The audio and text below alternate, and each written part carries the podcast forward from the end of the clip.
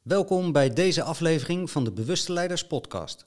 Mijn naam is Roald Ploegmakers en vandaag ga ik in gesprek met Nick van Deurzen. Nick was directeur van een mooie basisschool in Rotterdam-Overschie. Nu is hij samen met een aantal andere ouders initiatiefnemer van een staatsvrije B3-school. Ik ben benieuwd waarom ze die zijn gestart en wat het bij de kinderen oplevert.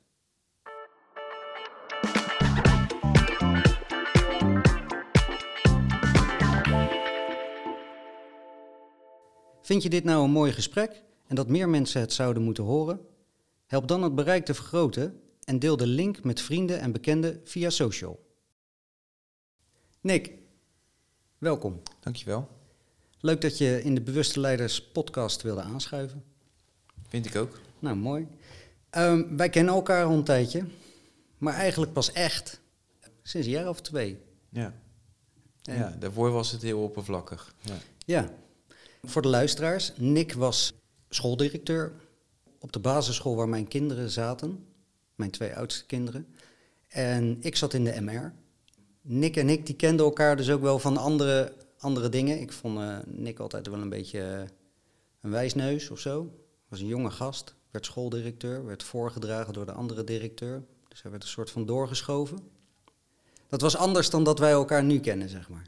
Ja, nou ja, dat, dat wijsneus, eh, daar was je niet de enige in, denk ik. Dat vonden heel veel mensen. En eh, ik, ik vond zelf ook wel eh, dat ik dat allemaal beter wist dan de rest. Ja. Dus ik denk wel dat je dat goed gezien of gevoeld hebt. Ja. Hmm, maar je hebt daar ook wel iets moois neergezet. Het was een, ik weet niet hoe het nu is, maar in de tijd dat mijn kinderen op die school zaten, was het een, een, een fijne, goede, goede school met een eh, ja, mooi, mooi aanbod, zeg maar. Ja. Nou, daar kijk ik ook wel met trots op terug hoor. Ik, eh, ik we- weet ook niet hoe het... Ik ben er nu twee jaar weg. Ja, bijna twee jaar. Ik hou me daar niet echt mee bezig. En ik heb daar heel lang rondgelopen. Ik denk, 18 jaar. Nee, dat is niet waar. 16 jaar heb ik daar rondgelopen. Hmm. En eh, ik wilde op een gegeven moment ook wel gewoon echt afscheid nemen. Dus ik wilde ook niet meer heel erg bezighouden met wat er nu gaande is. Of wat de mensen nu zouden zeggen dat er veranderd was of wat dan ook. Er veranderde natuurlijk twee jaar geleden ook wel heel veel. Hè? Zowel eh, maatschappelijk en dat, dat ja, vooral maatschappelijk. En dat, dat, dat zet zich natuurlijk mee, mee door eh, naar, naar het schoolzijnde. Mhm. Dus het, het was voor mij goed. Ik, eh, Einde hoofdstuk. ja. Ja. En hoe, hoe, kwam je dan bij de laatste, de laatste pagina's van dat hoofdstuk? Nou, dat, daar was ik al een tijdje mee bezig. Weet je, dat, dat, dat, wijsneusachtige, hè, wat je net eh, eh, benoemt. Ik, ik was heel erg bezig met, oké, ik moet snel carrière maken. Dat moet, dat moet snel. En het moet hard gaan. En ik, dan, dan had ik het gevoel van, joh, eh, iedereen kijkt naar me. Mhm. En dat, dat, op, dat op zoek naar erkenning, dat is altijd wel een thema geweest in, in, in mijn jaren daar. En ook wel daarvoor, ik had het als kind al, dat ik heel graag wilde dat mensen graag naar mij eh, keken. Dus eigenlijk de hele tijd dat je op zoek bent naar een soort dopamine shot Mhm. van buitenaf. Dat ik nu niet realiseerde toen dat, je, dat eigenlijk de echte erkenning alleen vanuit jezelf komt en niet, niet eh, van anderen. Nee. Ehm, maar ik voelde al een paar jaar van, oké, dit, dit, dit, dit- wat ben ik nou eigenlijk aan het doen? Ik begon heel vroeg, hè. ik was 26 toen ik daar, eh, nou toen nog adjunct-directeur dan, Ja. Ik zeg even de, de, de tweede viool.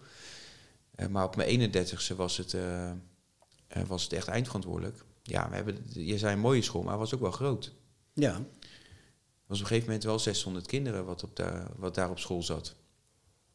En dat vond ik in het begin super cool. En daarna dacht ik alleen maar, ja, mijn telefoon gaat de hele tijd af. Mijn mails eh, is ongeveer 60, 70 per dag.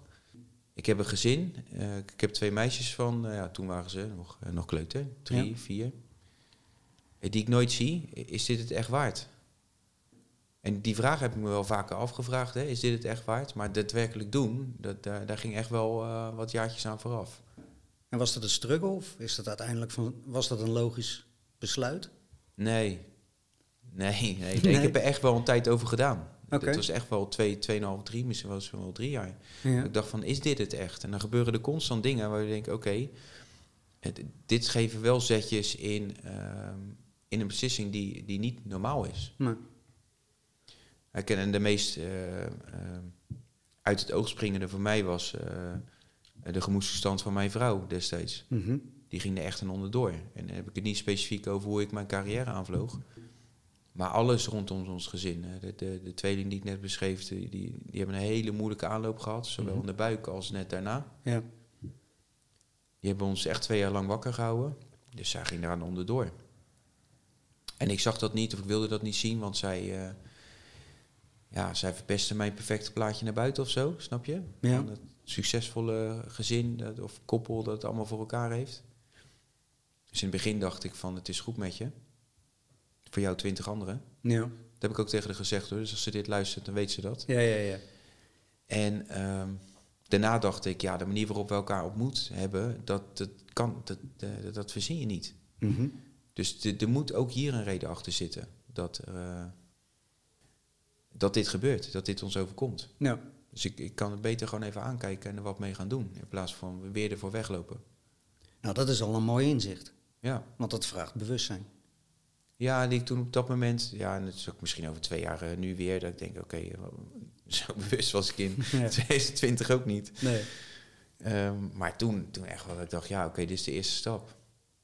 Ja. eh, En, en Debbie, want zo heet mijn vrouw dan, die heeft daarna een, gezegd van, joh, je, je gaat een week weg. Naar Terra Nova, naar eh Pyreneeën in Frankrijk. Ik ga naar mijn retraite. Nou, ik heb nog nooit zoiets gedaan. Nee. En ik zei, ja, ja, is goed joh, ga ik doen. En eh, eigenlijk helemaal niet realiserende wat zich dat, eh, ja, wat daar zou ontvouwen, of wat Waar het nou eigenlijk is. Ja, echt geen idee. Ja. Maar daarna heb ik wel de beslissing genomen. Toen ik daar geweest was. Eigenlijk wel een van de beste weken van mijn leven geweest. En ik denk, oké, dit heb ik te doen. En ik moet, moet nu die beslissing gaan, gaan maken. Dat was in november ergens. Ja. Ik dacht, ik maak dit schooljaar af. Ik heb hier heel lang rondgelopen. Ik ga niet drugscyclose opeens alles achter me. Ik maak het gewoon netjes af. Er stond heel veel op de planning dat geregeld moest worden. Voor die school. Ik denk, dat ga ik allemaal aan. Ook lastige casussen. En als dat afgerond is, ga ik hier weg. Dan, eh, dan ga ik mezelf eh, opnieuw ontdekken. Ja. ik, maar in ieder geval niet op deze manier. Nee. Dus dat is voor jou, Terra Nova is daar voor jou echt een soort eh, ja, turning point van oké, Nou, het was het laatste setje meer, denk ik. ja, De turning point was, eh, was Debbie. oké. En eh, als we daar verder in gaan, ik heb dat dus ook een hele tijd niet willen zien, hè, omdat ik dus vond dat zij mijn plaatje naar buiten toe. Ja, Achteraf denk ik nu helemaal niet belangrijk, maar toen vond ik dat wel belangrijk. Denk, jij verpest mijn plaatje. En eh, toen we op vakantie waren in Polen waren we. En mijn, eh, want ik zat toen heel erg in tijdschriftjes van voetbal en zo. En ik had er negen meegenomen of zo, en die waren uit. Toen dacht ik, oké, ik kan nog met jou gaan praten, maar ze was echt wel depressief op dat moment. ja, Of ik pak dit boek maar wat er ligt. Nou, dat was een boek van uh, Pilarczyk. Ja, de keuze was toen voor mij niet moeilijk. Want ik wilde eigenlijk niet in die energie zitten van haar. Dus ik denk, pak dat boek. ja. Ja, daar zat wel eye-openers in hoor. En dan bedoel je Master Your Mindset? Ja, Ja, ja, ja dat is een mooi boek. ja. Ja. Dus die las ik in twee dagen uit. en ook echt dacht, waarom heb ik dit? En zit ik zo lang in het onderwijs. Waarom heb ik dit nooit geleerd? Of aan de kinderen meegegeven? Of er stonden universele wetten in. eh, die, die voor iedereen eh, belangrijk eh, Ja. zijn. Ja. Op een, op een Hele aardse manier. precies, ja. Ja. op een aardse manier Ja. universele wetten opgeschreven. Dat ja, eigenlijk. Nou, was toen dus voor mij in, in dat bewustzijn heel goed te begrijpen. Ja. De, de, de boeken die ik nu lees, zou ik destijds niet kunnen lezen. Nee, die had je niet kunnen lezen. Nee. Nee. Nou, ik heb het gelijk weggelegd, maar ja, spiriwiri gedoe, eh, zweverig gedoe. Ja. Maar daar stond heel aards. Dus ik ben daarna naar een evenement van hem gegaan, al vrij snel daarna, na de vakantie in Polen. ja. En dat was me, ja, dus het- weet je, ik zit een beetje op de hak van tak, maar het zijn allemaal van die golfjes die dan denken, oké, en nu ga ik. Ja. Eh, mooi, want dat evenement van Pilarczyk, daar, daar is een filmpje uitgekomen. Ja, En die heeft eh, eh, hij eh, gebruikt. En op een gegeven moment zat ik op social en toen dacht ik, hé, hey, dat is Nick. En toen op een of andere manier dacht ik van, oké, ja, tof, lachen. Laat ik eens contact opnemen. Ik heb geen idee meer hoe, hoe wij toen weer in contact zijn gekomen. want mijn kinderen waren van die school af. Ik was naar Den Haag verhuisd. We hadden geen contact, zeg maar. Op een of andere manier vonden wij elkaar toen. Ehm, ja, dat was eigenlijk wel een mooie match. ja. Zeg maar. Een hoop eh, gemene delers in het, eh, in het pad. En voor de, voor de mensen die Nick eh, nog niet kennen, geen idee eh, hebben van wie je bent, welke, Wie is Nick en welke rollen speelt hij in dit leven? Destijds? Of Nou, nu? Nou, ik, ik, heb, ik heb altijd wel gedacht van, oh, dan ga ik even eerst carrière aanvliegen hoor. Ik dacht eerst van, ja, weet je, ik wil echt iets in het onderwijs betekenen. Ehm, maar ook even naar mijn gezin kijken, naar waar ik vandaan kom. Dat, Mhm. dat is een onderwijsgezin. Mijn vader was het, mijn moeder. Ja. Ehm, dus ik denk destijds ook wel dat het een veilige keuze is geweest. Dat ik iets ben gaan kiezen. Omdat ik dacht, oké, nou weet je, die kleuterstage, die, die hele kleintjes, die kan ik wel aan, want mijn moeder is kleuterjuf. Mhm. Dus die zorgen dat ik alle materialen heb en dan doe ik het een beetje leuk en eh, nou, dan komt het wel goed. En mijn vader, eh, ja, die wilde ik eigenlijk alleen maar overtreffen. Dus dat weer dat stukje erkenning wat ik net aanhaalde. Bij, bij jezelf erkenning of bij, van hem? Ja, die wilde ik van hem krijgen. Ja. Ja. Ja. Dat heb ik ook tegen hem gezegd hoor, dat dat, dat vooral mijn struggle was. Ja. Ehm, dus eigenlijk heeft mijn leven tot een paar jaar terug, toen, ja, dat zal het zijn, tot, tot vier jaar terug denk ik. Want toen begon het eigenlijk. Mhm. vier jaar geleden. Eh, vooral in het teken gestaan van, oké, hoe sta ik er eh, voor naar de buitenkant toe? Hoe eh, krijg ik de erkenning vanuit mijn vader, wat een, echt wel een thema is? En hoe kan ik dat allemaal zo goed mogelijk, ja, zoals ik het net zeg, naar buiten toe laten treden? ja. Maar dat zegt niks over wie ik ben. Nee. En wie is Nick? Ja, dat, daar was ik dus op dat moment helemaal niet mee bezig. Nee. Terwijl ik nu gewoon voel, ja weet je, eh, we kunnen er een heel groot verhaal van maken. Van ik moet hier een, eh, een of andere gamechanger zijn, moet alles veranderen of wat dan ook. Maar kan het alleen zijn als ik mezelf gewoon volledig aan kan kijken. En het met mezelf heel erg leuk heb. Dus ik ben niet meer heel erg bezig met de grote doelen van vroeger. Je haalt net dat filmpje eh, aan van Pilarczyk. Mhm. Ik wil de mooiste school van Nederland opbouwen. Vind ik een fantastisch doel, maar ik denk, Mhm. doe eerst maar even mezelf.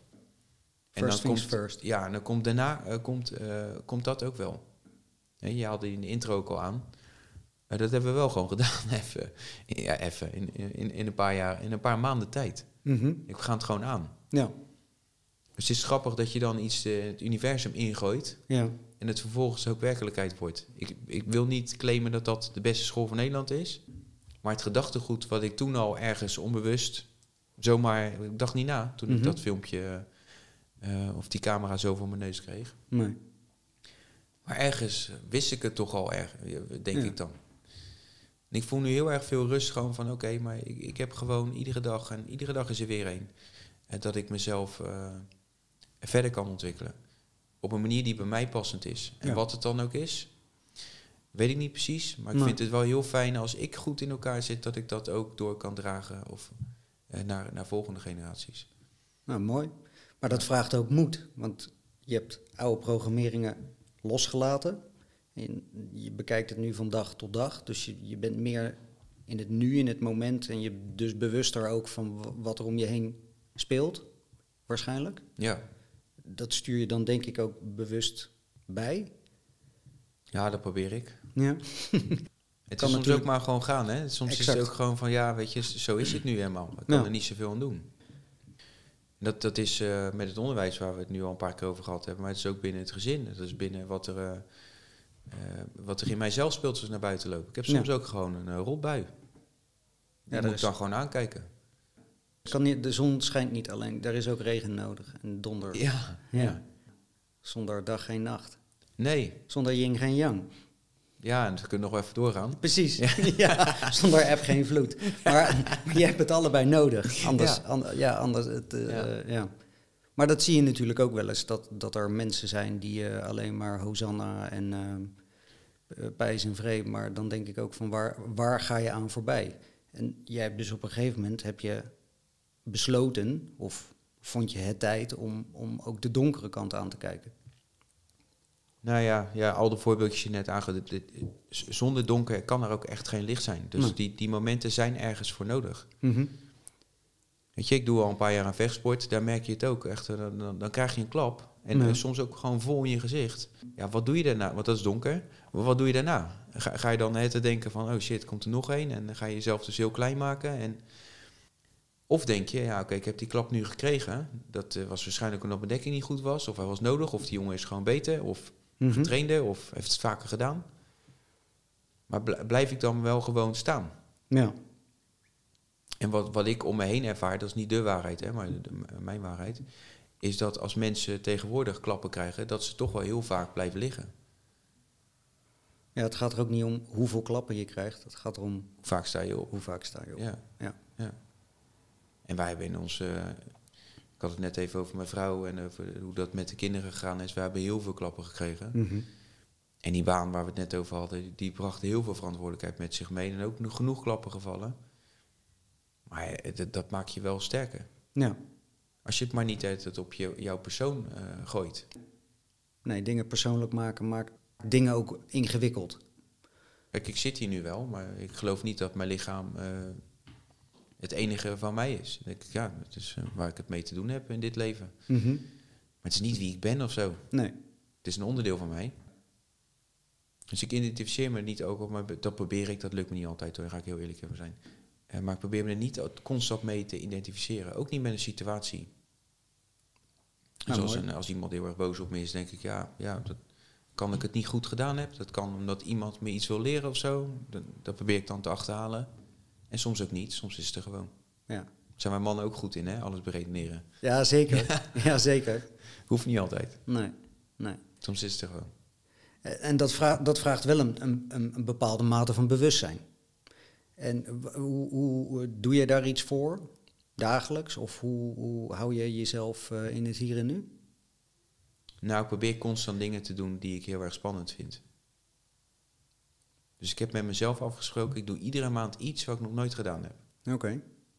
En het liefst dingen, kijk, wat kan ik ook zeggen, ik loop nu een keer links om de tafel in plaats van rechts, want dat heb ik nog nooit gedaan.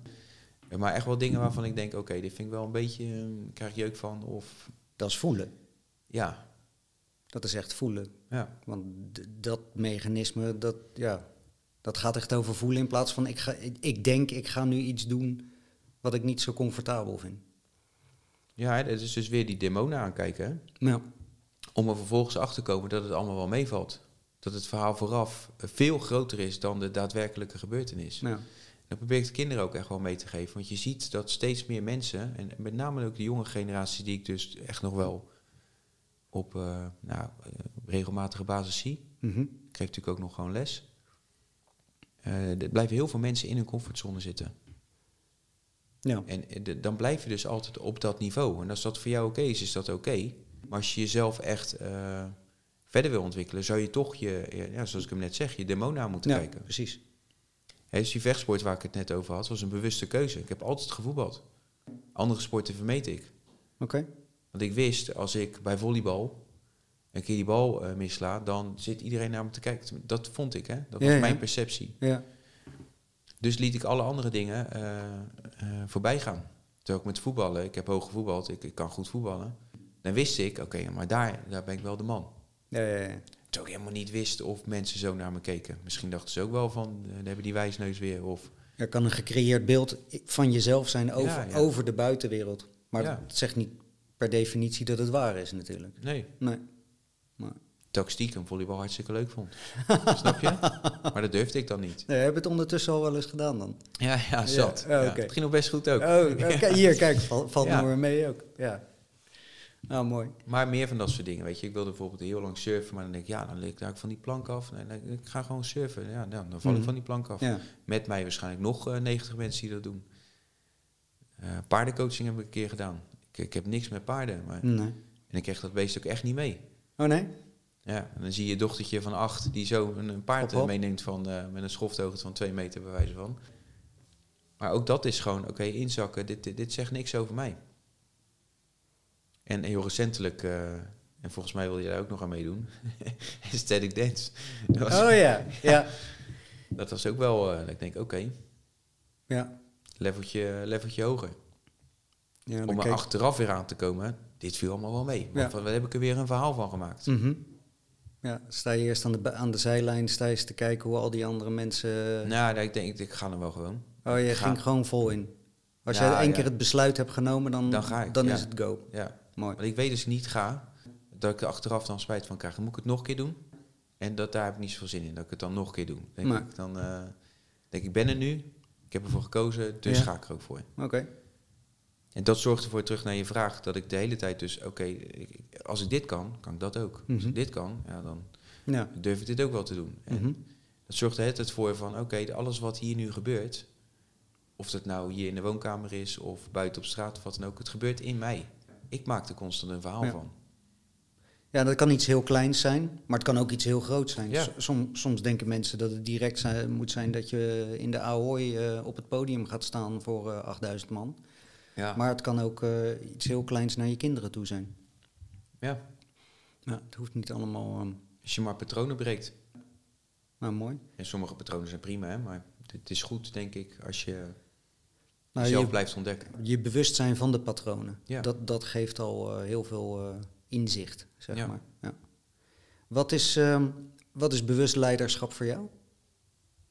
Nou, ik denk dat we het net al een beetje besproken hebben, maar het gaat mij dus vooral om van, oké, eh, zorg je, eh, eh, kan je ervoor zorgen dat je, en, durf je dat ook, dat je je eigen rotzooi de hele tijd opruimt en oplost en, en aankijkt dus ook. Mhm. Nou, eigenlijk is dat andersom, maar in principe is hetzelfde. Bewust leiderschap voor mij is dat je, dat je bereid bent jezelf gewoon op een positie neer te zetten die voor jou goed voelt. Zonder dat je anderen daar eh, eh, mee lastig valt. Kijk, dit, dit klinkt heel egoïstisch. En ik vind egoïstisch is niks mis mee. Dat, dat moet je ook zijn. Want dit leven heb je maar één keer. Maar het mag niet ten koste gaan van anderen. Nee. Dus ik kan nu zeggen van ja, is leuk. eh, ik, ik wil mijn afval kwijt, maar ik heb geen zin om heen te lopen. Dus ik gooi het zo op straat. Ja. Daar heeft de rest last van. En dan moet er een gemeente werken, moet het, moet het opkomen. Ja. De, ja. de maatschappelijk werker. Ja, dit is een heel logisch voorbeeld, denk ik, hoop Nee, ik, maar voor iedereen. Ja, Ehm, maar het gaat erom, kijk, dit, het- niet iedereen kan op een podium staan, zoals je het net zegt, Nee, en daar een zaal niet. vullen. Nee, nee. hebben we waarschijnlijk ook niet allemaal voor gekozen. Maar echt bewust leiden, dat is gewoon leiding nemen over je eigen leven. Ja, Je eigen shit opruimen, Ja. je eigen shit aankijken Ja, en daarmee Ja. aan de slag gaan. th- that's it. Ja. En niet wijzen naar anderen of wat dan ook. Die anderen die je waarschijnlijk knetterhard irriteert. We hadden het er al even over voordat we op het recordknopje hadden gedrukt. Mhm. Die, die, die zegt waarschijnlijk iets in jou wat jij eh, op moet gaan lossen. Ja. Ja, ik heb maar- nu drie voorbeelden in mijn hoofd dat ik denk, ja, zo, fuck, daar, moet ik wat mee gaan doen. Nou, mooi. Ja, Ja. ja. bewust. Denk Ja, ja. ja, ga maar aan. Ja. Nou, te gek. Toch? Want dat had je waarschijnlijk tien jaar geleden niet. Nee, nee, dus ik ook nog een andere positie. En, en toen waren er ook nog leraren, dus dat was ook wel mooi. Dan had ik ze er gewoon uitgegooid. Nou, Gelijk. Vanuit ego of bescherming. Ego, eh, omdat het eh, te dichtbij kwam of omdat eh, ik niet wil dat iemand anders zou denken. dan, ja, mijn, mijn wil was wet. Ja. ja. Dat bracht ik overigens wel met charme hoor. I know. Maar uiteindelijk was het wel Ja, mijn manier. zo gaan we dat doen. Ja. Nou, mooi. Weet je, en ik denk als heel veel mensen dit doen, en daar heb ik het niet over, want mijn manier hoeft niet jouw manier te zijn en ook niet die van de, van de overkant. Ehm, maar dan, dan, dan lossen we het ook echt op. En Ja. daar gaat het maar eigenlijk om. Dat is eigenlijk mijn grootste missie, zonder dat ik daar een heel groot verhaal van wil maken. Ik wil gewoon zorgen dat generaties na, eh, na ons het beter hebben dan eh, nu. Ja, want alles wat hier eh, gaande is, misschien hebben we het daar ook nog even over. Het, het heeft mij niet geraakt gedurende de afgelopen twee jaar dat ik niet naar het buitenland. Het was een hele bewuste keuze van mij. Ik heb de tijd gehad dat ik die mogelijkheden wel had.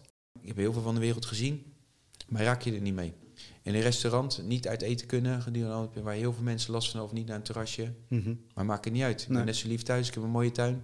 Dan ga ik niet. Nee, Nou, dan niet. nee. Ik vind het ook wel fijn als ik een beetje kan zien wat er voor me gemaakt wordt. Dus het, is, het, is, het was oké.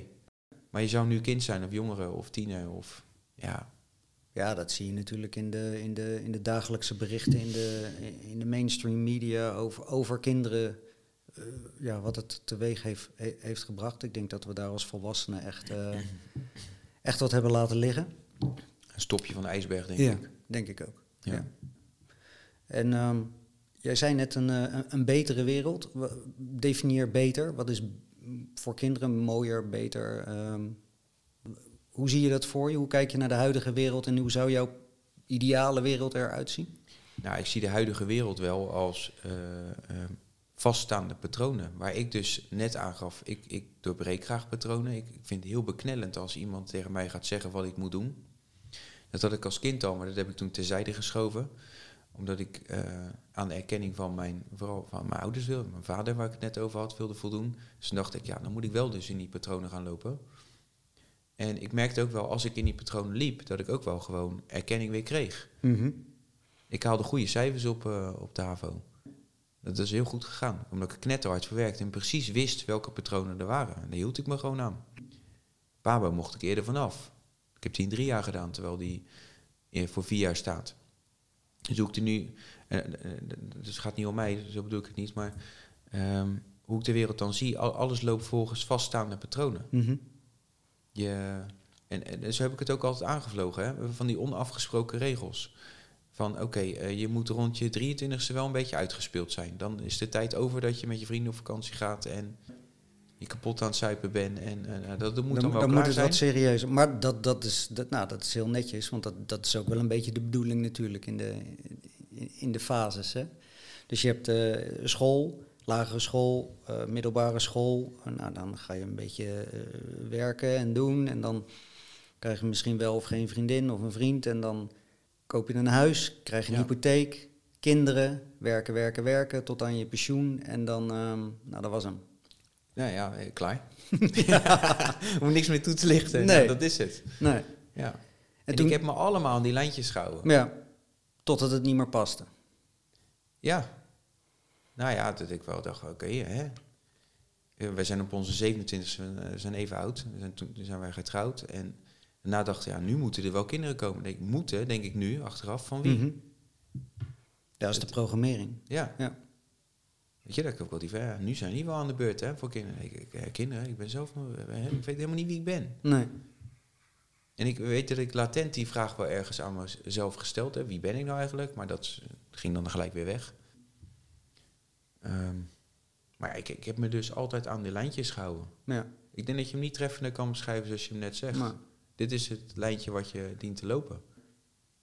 En ik ging steeds meer voelen van, ik hou helemaal niet van lijntjes. En ik hou helemaal niet van het lijntje wat me nu eh, uitgestippeld is. En dat heb ik bevestigd in de afgelopen jaren. Dat ik denk, oké, dit is echt wel... Voor mij zijn er dus allemaal eh, regeltjes waar je aan moet houden. En als jij dat doet, dan krijg je dit. En als je dit doet, dan... ja. Dus jouw blik veranderde op de wereld en je werd je bewust van bepaalde patronen of waar je in zat. En toen op een gegeven moment toen Nou, ken je die film van Jim Carrey, was dat een aantal jaar geleden? Met die boot. Truman Show. Ja, Ken je die? ja. Is dat met een boot? Ja, ja. ja die, die, die dan Ja. tegen het einde van het decor aanvaart. ja. Ik ben daarheen geweest. eh, Dat was eh, mijn eerste date of zo met een, met een meisje was dat. Het Cinerama, een mooie bioscoop ook in Rotterdam. Dat is geen reclame trouwens. Maar toen was ik 15 of zo, ging ik voor het eerst uit eten. Of Ja. uit eten en dan naar de bioscoop met haar. En ik zat die film te kijken en ik vond het ook wel super spannend dat ik met een meisje überhaupt wegging. En ik denk, dit zou de werkelijkheid zijn, joh. Dat is bizar. Dat, Mhm. dat je dus gewoon, dat alles al voor je, dat de mensen meekijken en, en nu gebeurt er dat. En alles was geregisseerd. Ik heb met open mond naar die film zitten kijken. En ook nog wel er jaren gedacht, zo, maar dit, ik ben echt wel heel blij dat de wereld niet zo in elkaar steekt. Toen ook niet denk. Ja, Ja, is, dat, ja, is dat waar? hij, hij, hij, Ja. brandt, hij brandt op de vragen. Ja, is dat waar, weet je wel? Hoe, hoe kunnen we zeker weten dat dat niet waar is? Ja, nou, ik, ik denk niet dat het dat er echt zoals in de Truman Show mensen in een, in een, een of ander decor, achter het decorstuk zitten en Nee. die zeggen, oké, nu loop jij en jij speelt de vrouw. Ja. En, Nee, oké. Maar wel een soort Matrix-achtig model. het is geen onzin. Nee, Nee, voor nee. mij. Nee, ik heb die film de afgelopen twee jaar heb ik die twee keer zitten kijken. En toen dacht ik, hmm, Matrix. ja. Ja. Aan het begin van de coronaperiode en vorig jaar eh, eh, met mijn twee oudste kids nog een keer. Toen dacht ik, ah ja, ja Ja, ik krijg natuurlijk ook de keuze, hè. welke pil neem je? blauw of rood. Ja. Ik weet niet meer welke kleur nou wat was, eh, maar ja, wij hebben wel, denk ik, allebei gekozen voor die pil die de meesten niet nemen. Nee. Nee. Eh, en ik, ik had nog wel heel erg in veiligheid kunnen zitten. Hè. Mhm. Ik had, ge- er was niks aan de hand. Ik zat nog heel laag in mijn directeurschaal. Ik had nog heel erg uit kunnen breiden. Ja. Die school liep goed. Eh, we hadden een mooi huis, een mooie auto, twee auto's voor de deur. Ja. Ik had alles, alle ingrediënten waren er om het te houden zoals het was. Ja. Maar toch voel je dan ergens diep van binnen, ja, maar als dit het is, ja. Dan moet ik dadelijk, en dat heb ik vaak met iemand anders over gesproken, dan moet ik dit hele riedeltje wat ik nu, moet ik daar nog een keer gaan doen. In een ander leven of zo. Mhm. Ik denk, dat wil ik niet. En toen stapte je eruit. Ja. En toen? Je omgeving? Eh, andere, andere vraag? Ja, Ja, het is gigantisch want lastig. dan neem je zelf een besluit. Ja. En dat maak je dan op een gegeven moment wereldkundig. Ja. Aan, aan het systeem dat je graag houdt waar je bent, omdat dat voor hun ook vastigheid is. Nick is die schooldirecteur en die gaat dat tot, eh, tot aan zijn 67ste gaat hij dat doen. Ja. En toen opeens zei hij van, eh, nou, het past me niet meer zo. ja. En dan? Nou, dat is eerst, dat is, daar hebben we natuurlijk al eerder over gehad in dit gesprek. Eerst super spannend om dat überhaupt naar buiten zelf te te gooien. doen. Daarna waren de reacties heel positief. Tenminste, te- wat, ik- wat ik hoorde. Je hoort natuurlijk ook heel veel eh, reacties niet. Ik was er toen ook nog wel, wel gevoelig voor. Maar er zijn ook genoeg mensen geweest. Het is nooit rechtstreeks geweest hoor. Maar wel altijd zijdelings. Dat hoorde ik dan van andere mensen. Van ja, eh, je zit gewoon vol met stress, kan het niet aan, enzovoort. Ik zeg niet dat deze baan, en maar ook als leerkracht, eh, niet, niet stressvol is. Die is die wel. Eh, maar aan anderen doorgaan, en dat, dat, dat had niks met mijn baan te maken. Nee. Dat was niet zo. Dan was ik in november wel gestopt. Dan had ik die beslissing al genomen. Dan ga ik het niet nog zeven maanden of negen maanden uitzingen. Nee. Dus in het begin, ja, eh, heel positief. Maar daarna, weet je, de wereld draait wel door. Dus de, de reacties daarna waren wel gewoon weer, ja, oké, gebeurt. Ja. Ik heb een ge- een super afscheid gehad op die school. was echt heel fijn. Eh, eh, zeker met het besef dat het toen wel vol coronatijd was. Dus dat het eigenlijk bijna niks kon. Mhm. Maar ik heb echt wel echt prettig afscheid genomen. Dus het was voor mij ook echt wel goed. Daarna begon wel een soort, ja, zwart gat wil ik het niet noemen, maar er, be- er, be- er begon wel iets. Ja, dat mensen toch weer gingen kijken, maar weet je het zeker? En eh, eh, die- deze baan is er nu en je zou hem weer op kunnen pakken. En de anderen die dachten van, ja, hij gaat wel een hele andere kant op. eh, Gaat het wel goed met hem? Ja, Ja. ja. Ja. Terwijl ik me eigenlijk no- nooit zo vrij heb gevoeld als, Als als toen. Ja, en als nu. Ja, Ja. En hoe voelt dat? Ja niet vervelend. Maar hoe, hoe ervaar je die vrijheid of dat gevoel? Nou, ik doe nu veel meer gewoon waar ik zelf zin in heb. Ja. het net even het verschil tussen ego- egoïstisch en ego- egocentrisch. Mhm. Ik ben heel egoïstisch, ik ben heel selectief in mijn contacten.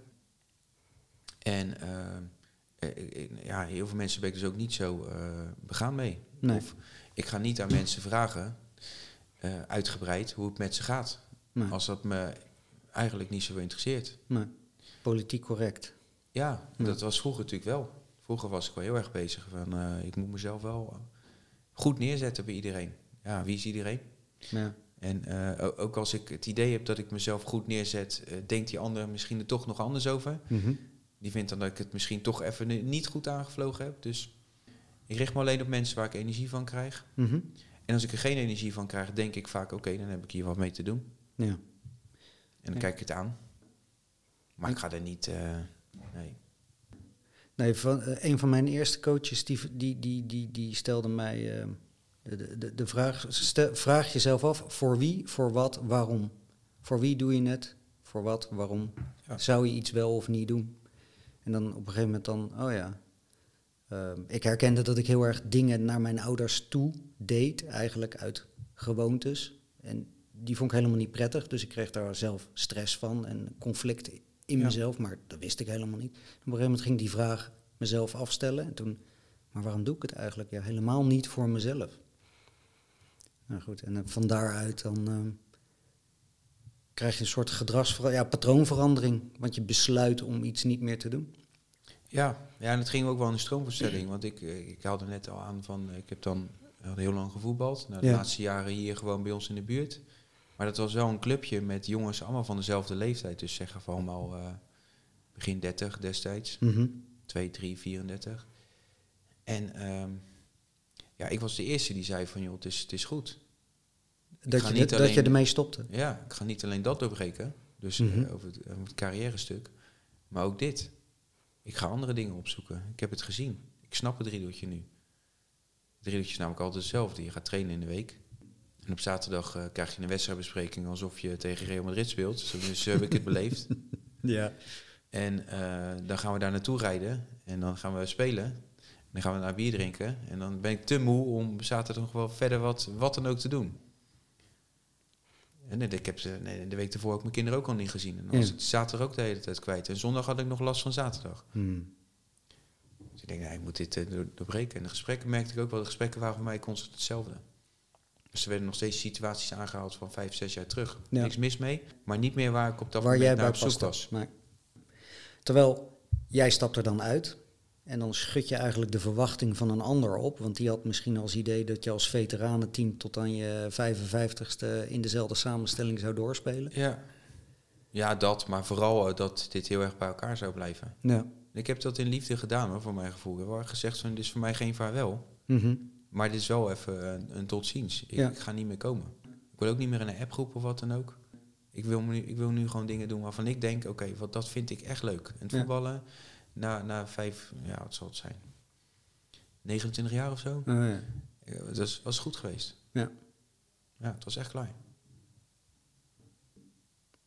En wat doe je nu graag? Kickboksen. Ja. En met je, met je kids, ik zie je op social, eh, jouw vrouw is erg actief op, eh, Ja, die Oh. is wat actiever dan Ja. ik. op social. Ja. Eh, dus, jullie doen veel leuke dingen met, met kids samen.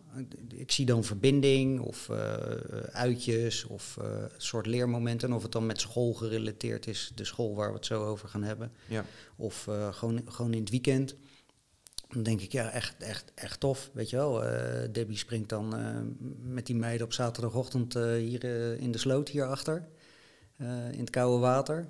En ehm, ja, dan denk ik, ja, tof. Z- zij is natuurlijk eh, adem- en koude trainster.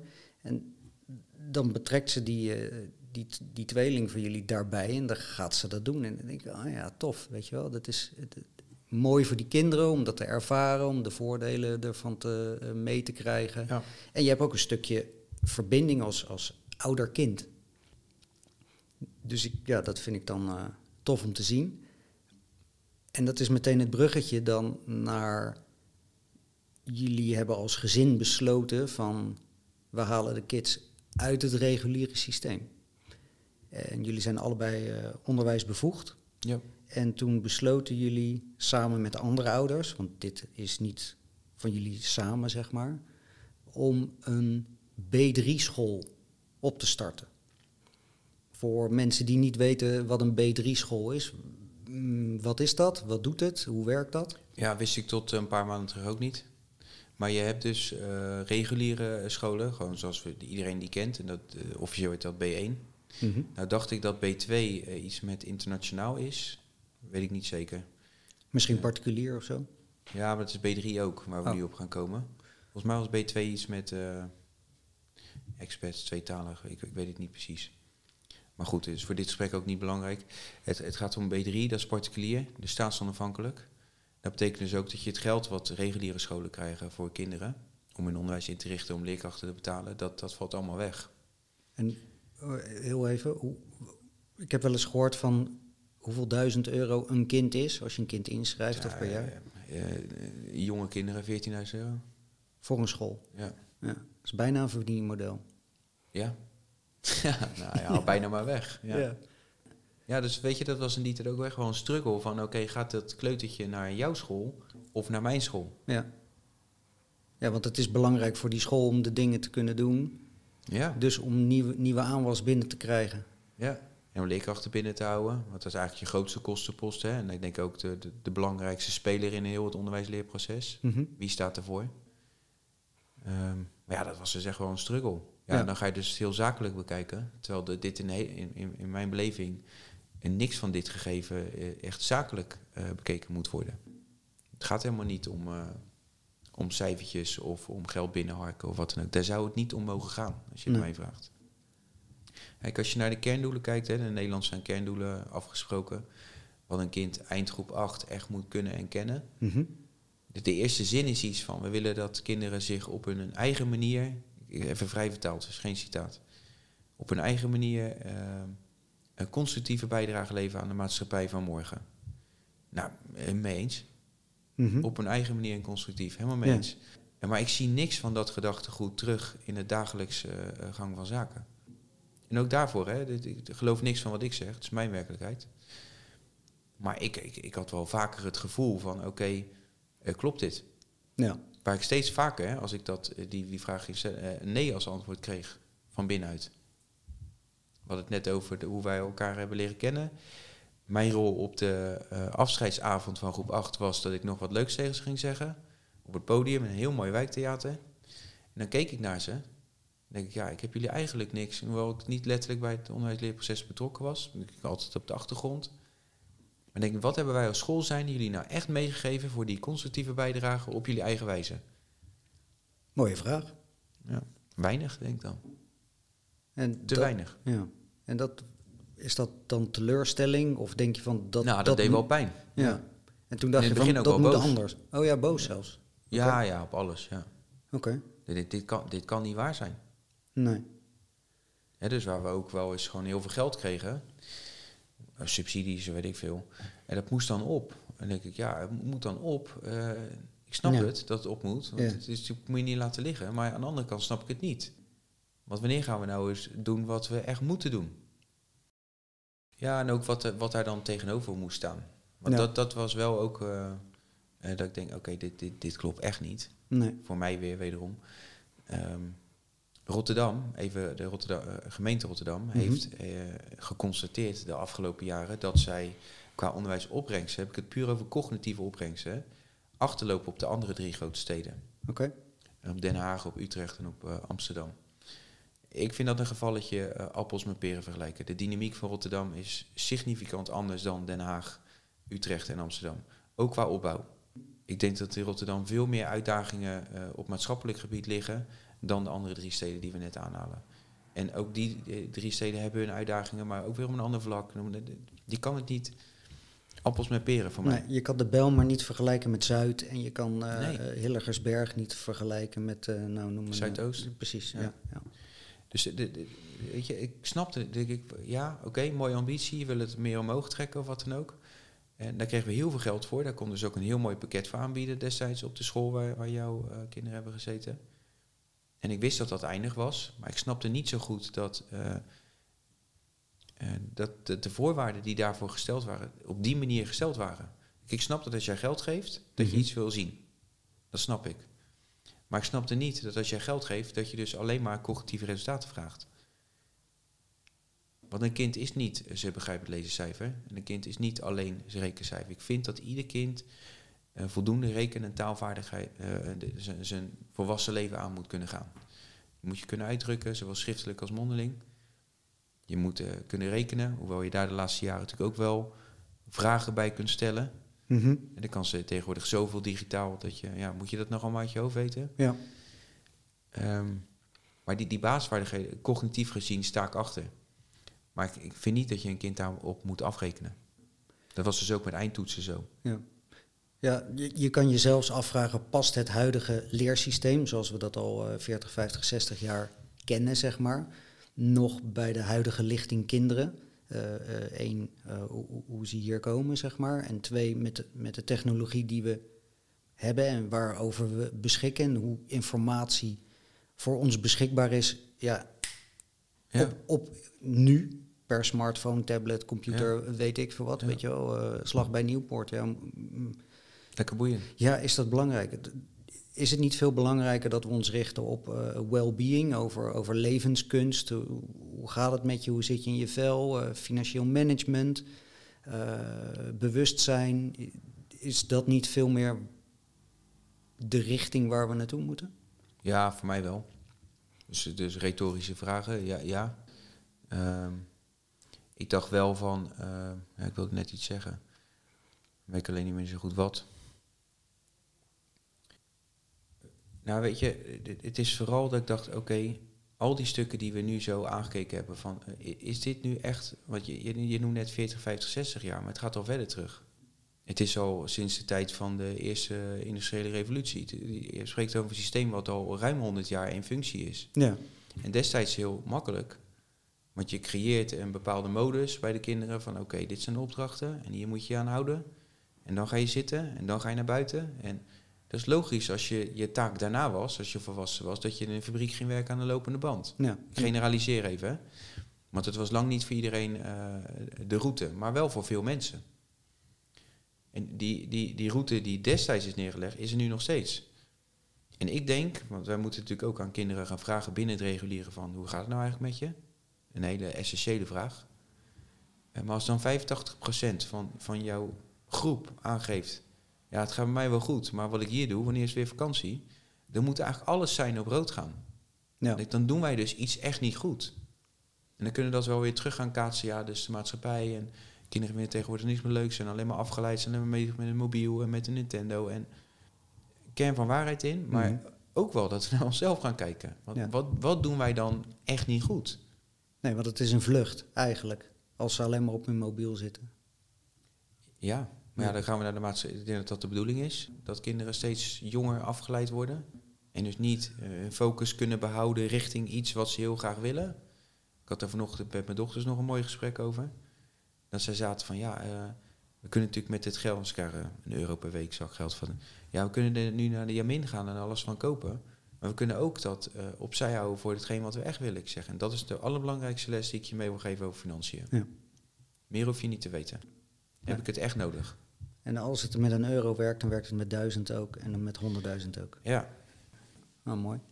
maar dat soort key informatie, hè, dat bieden we niet aan. Wat geven we? We geven begrijpend lezen. Teksten Ja. die ze lang niet altijd interessant vinden. Over de slag van Nieuwpoort bijvoorbeeld.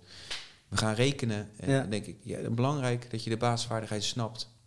En ik denk dat je sommige dingen ook gewoon heel erg plat moet zeggen. Dit is het. Staartdeling gaat zo. Andere wegen zijn er niet. Aan de andere kant, ja, wanneer gaan we het hebben over hoe hou je jezelf... Precies wat jij nu net eh, allemaal beschrijft. Hoe hou ik mijn gedachten gewoon clean? Mhm. En hoe zorg ik ervoor dat ik niet alles bij anderen neerleg?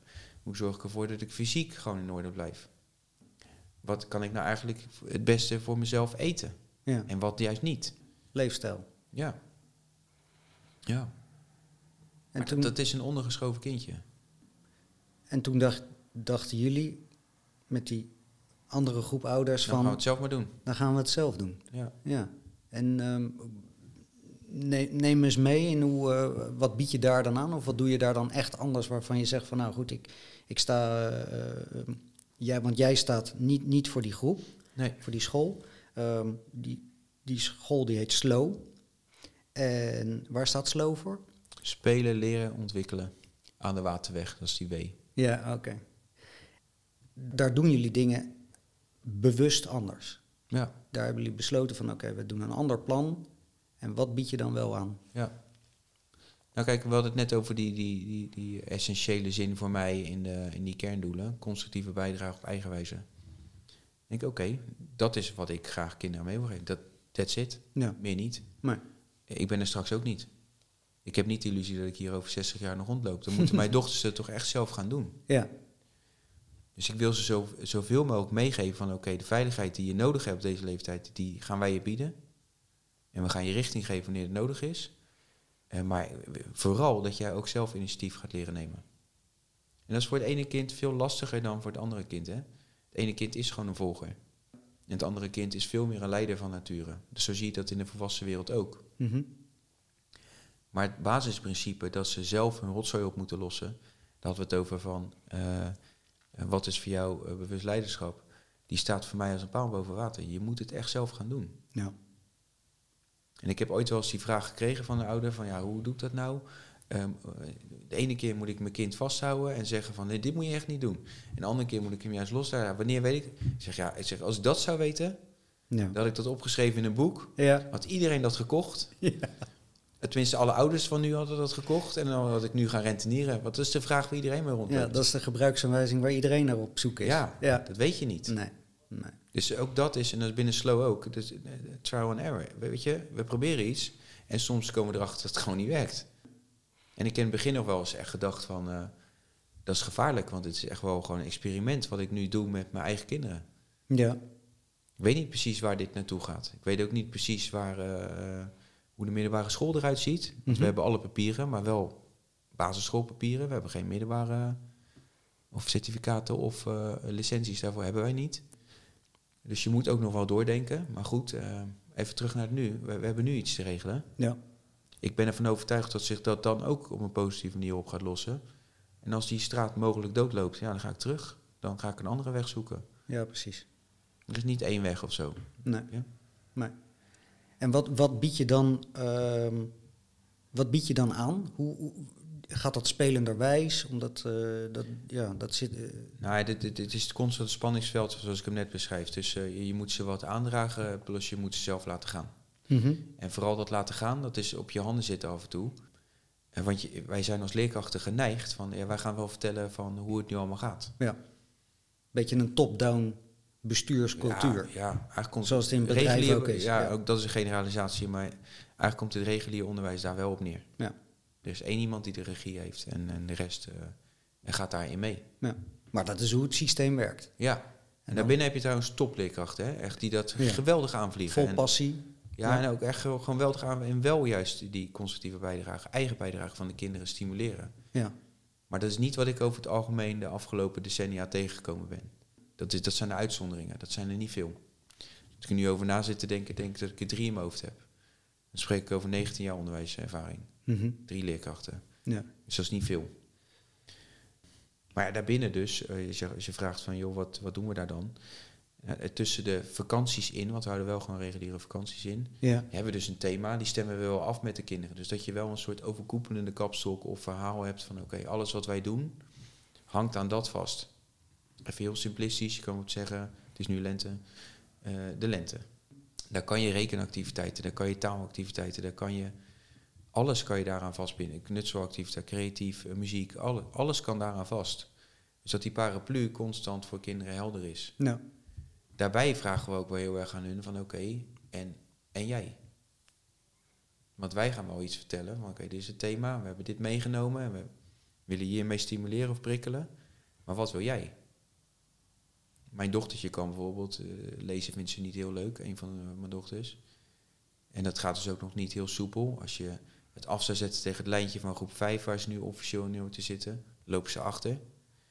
Waarop zij dan zegt, eh, ja, ik ga wel één keer in de week even een kwartiertje lezen.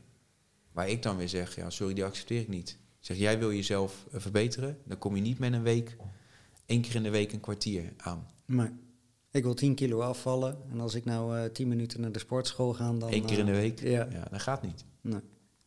En het grappige is dat we nu echt tegen haar hebben gezegd van, oké, kom maar met een ander voorstel. Want dit, dit gaan we dus niet doen. Oké, nou, we kunnen ook iedere dag gewoon even vijf minuutjes wat doen. Dus ja, dat kan ook. Weet je, dan blijven we in beweging. Het gaat me helemaal niet om dat lijntje, want wie bedenkt nou dat je in groep 5 op dat moment moet, eh, op dat Nee. niveau moet lezen? Ja. Dat kan helemaal niet. Nee. Net zoiets van, je zit nu in groep 3, nu ga je leren lezen. Ja. eh, er zijn kleuters die al in groep 1 kunnen lezen. Ja. Ja, of twee jaar, dan ga je echt leren lezen. Het kind kan het al. Of een kind die nog helemaal niet met letters bezig is. Ja, maar nu moet je het wel echt kunnen. Ja, precies. je, Nou, ik zag ehm, vorige week zag ik ook iets leuks voorbij komen. Jullie, jullie waren naar de Rotterdamse Weekmarkt gegaan of zo. Ja, Als rekenles. ja. Dat zie je in het reguliere onderwijs. Ja, daar zijn ook wel uitjes en dingetjes. Maar die zie ik niet zo snel naar de Weekmarkt gaan om daar een, eh, een rekenles... eh Ja, maar dat ze het ervaren hè, van oké, echt die producten. Want je ziet natuurlijk ook wel gewoon veel verse producten op de markt. Dus oké, voel het maar gewoon even wat het is. En snap ook even de waarde van geld. Wat dit nu betekent als jij voor dat hele grote blok kaas gaat. Want die was erg interessant. Ehm, Qua gewicht en dan prijs en waar kom ik dan op uit? Ja, ja. en hoe verhoudt zich dat tegen andere aankopen die je misschien nog wil doen? Maar ook even in het contact met mensen. Ik ga het gesprek niet voeren met die, eh, met die marktman Mhm. of marktvrouw die daar staat. Dat moet je zelf doen. Dus het is, het is op heel veel vlakken van oké. en natuurlijk als de een dat spannend vindt, ga je dan nou we gaan het samen doen.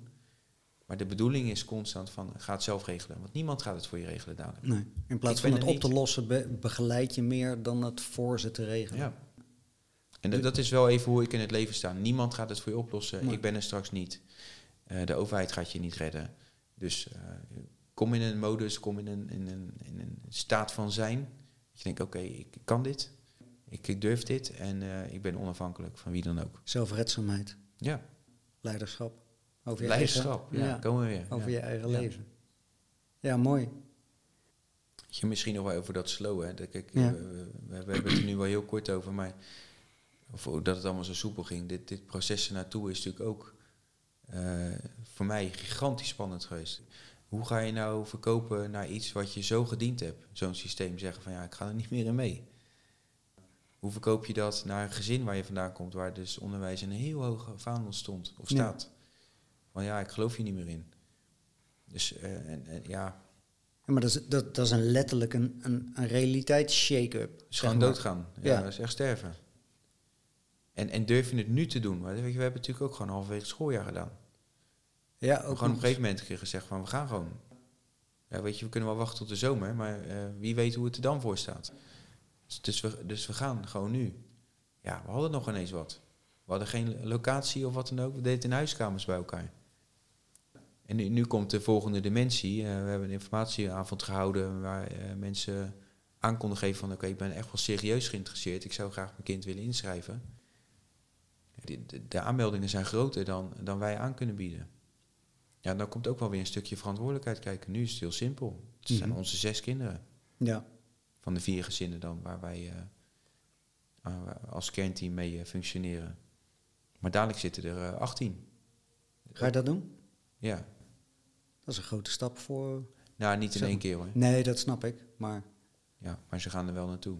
ja, het is echt een beetje move before you're ready actie. Ja, die stond ook in het boek van Pilartje. Ja, daarom... eh, En dat heb ik nooit gedaan. Ik heb altijd van tevoren alle tactieken bezocht en eh, nog een keer geanalyseerd. En dan kwam ik tot de conclusie dat ik ook nog wel links zou kunnen gaan. En ook nog wel met een bochtje. plan B, C. Ja, D Ja. tot en met Z. Ja. En dan pas gaan. Ja, nu, eh, en, en daar ben ik mijn vrouw wel heel dankbaar voor. Die beredeneert niet zoveel. Die denkt, ga, oh, voelt goed, gaan. die kant op. Heb jij, eh, heb jij voor de luisteraars nog een... ehm, stel dat die dit interessant vinden, zo'n zo, zo'n school, zo'n B3-school. Jullie, eh, jullie zitten eigenlijk vol, eh, als ik je goed heb begrepen. Ja. Dus jullie hebben geen plek. Hoe, hoe kunnen mensen zichzelf eh, oriënteren op hoe, hoe werkt dat? Waar moet je naartoe? Gewoon bij onszelf of gewoon in het algemeen? Nee, in het algemeen, stel dat er mensen zijn die luisteren en die zeggen van ik vind een B3-school, oh, wat, wat is het? En die willen zich daarin verdiepen. Waar kunnen die informatie vinden? Ja, er zijn overkoepelende organisaties. CPO is er eentje. Die echt wel eh, gewoon echt beschrijft van oké, eh, wat houdt het in en eh, waar moet je aan denken. En die brengt B3-scholen ook bij elkaar. Dat is een soort lerend netwerk. Dat is een interessante. Ja, maar ik denk als je het gewoon even googelt, staatsvrije B3-scholen. Op de website van de Rijksoverheid staat al een heel rijtje van allemaal scholen die goedgekeurd zijn Ja, door de onderwijsinspectie. Ik denk dat wij daar inmiddels ook bij staan. Maar er is zoveel te vinden erover. Ook omdat het, ja, weet je, het- toen wij dat gesprek hadden met die onderwijsinspectrice, daar vroeg ik ook aan, zeg, hoe vaak doen jullie dit soort gesprekken? Want ze heeft natuurlijk ook wel gewoon haar taken binnen het regulieren. Zei ze, nou, normaal waren er zes scholen op jaarbasis, staatsonafhankelijk B3, die opgericht werden. Nu waren het er al 60. zo. Dan heb ik het over eh, eind april, dat gesprek hadden. Dus je, je, je merkt wel Trend. dat er iets gaande Ja. is. Dat merk je natuurlijk in heel de wereld. Dat Ja. er echt iets gaande is. Ja. Het is, Dus, het is echt de transitie van oude systemen naar nieuwe systeem. Nou, Ja, ik noem het liever geen systemen, maar naar nieuwe oplossingen of nieuwe werkwijzen. en dan moet er iets kapot gaan. Dus waar we het net over hadden, al die tegenstellingen, dat het riedeltje waar we, waar we makkelijk nog een uur mee heb en vloed, eh, dat dat verhaal. Ja. Dat, dat geldt ook voor de hele situatie waar we nu in zitten. Ja. De, er moeten dingen echt gewoon flink misgaan. Er moet echt iets kapot gaan. Het moet heel donker worden. Ik denk dat dat in de herfst ook weer gaat gebeuren. ja. Dat denk ik. Om vervolgens uit te komen waarvan, oké, zo kan het ook. En daar ben ik van overtuigd. Orde creëren uit chaos. Ja, Maar dan zeg maar een nieuwe orde. Maar dan liever niet de, de New World Order. nee. Niet die, nee. Nee. Nee. Nee, meer van licht en liefde. Ja, en we gaan zien waar het naartoe gaat. Ja. Maar het is voor mij wel heel duidelijk, weet je. Ik, ik wil hier, eh, als je het over de New World Order hebt, daar wil ik niet, en, en ik, ja, ik ga het gewoon heel streed zeggen, niks mee te maken hebben. Nee. Hier nog iemand. Ja, Mooie afsluiter. dankjewel. Nick, dankjewel voor dit mooie gesprek. Dankjewel. Vond je dit nou een mooi gesprek? Deel het dan vooral via social en vergeet je niet te abonneren op het Bewuste Leiders podcastkanaal. Zo mis je geen aflevering. Dankjewel voor het luisteren en tot de volgende keer.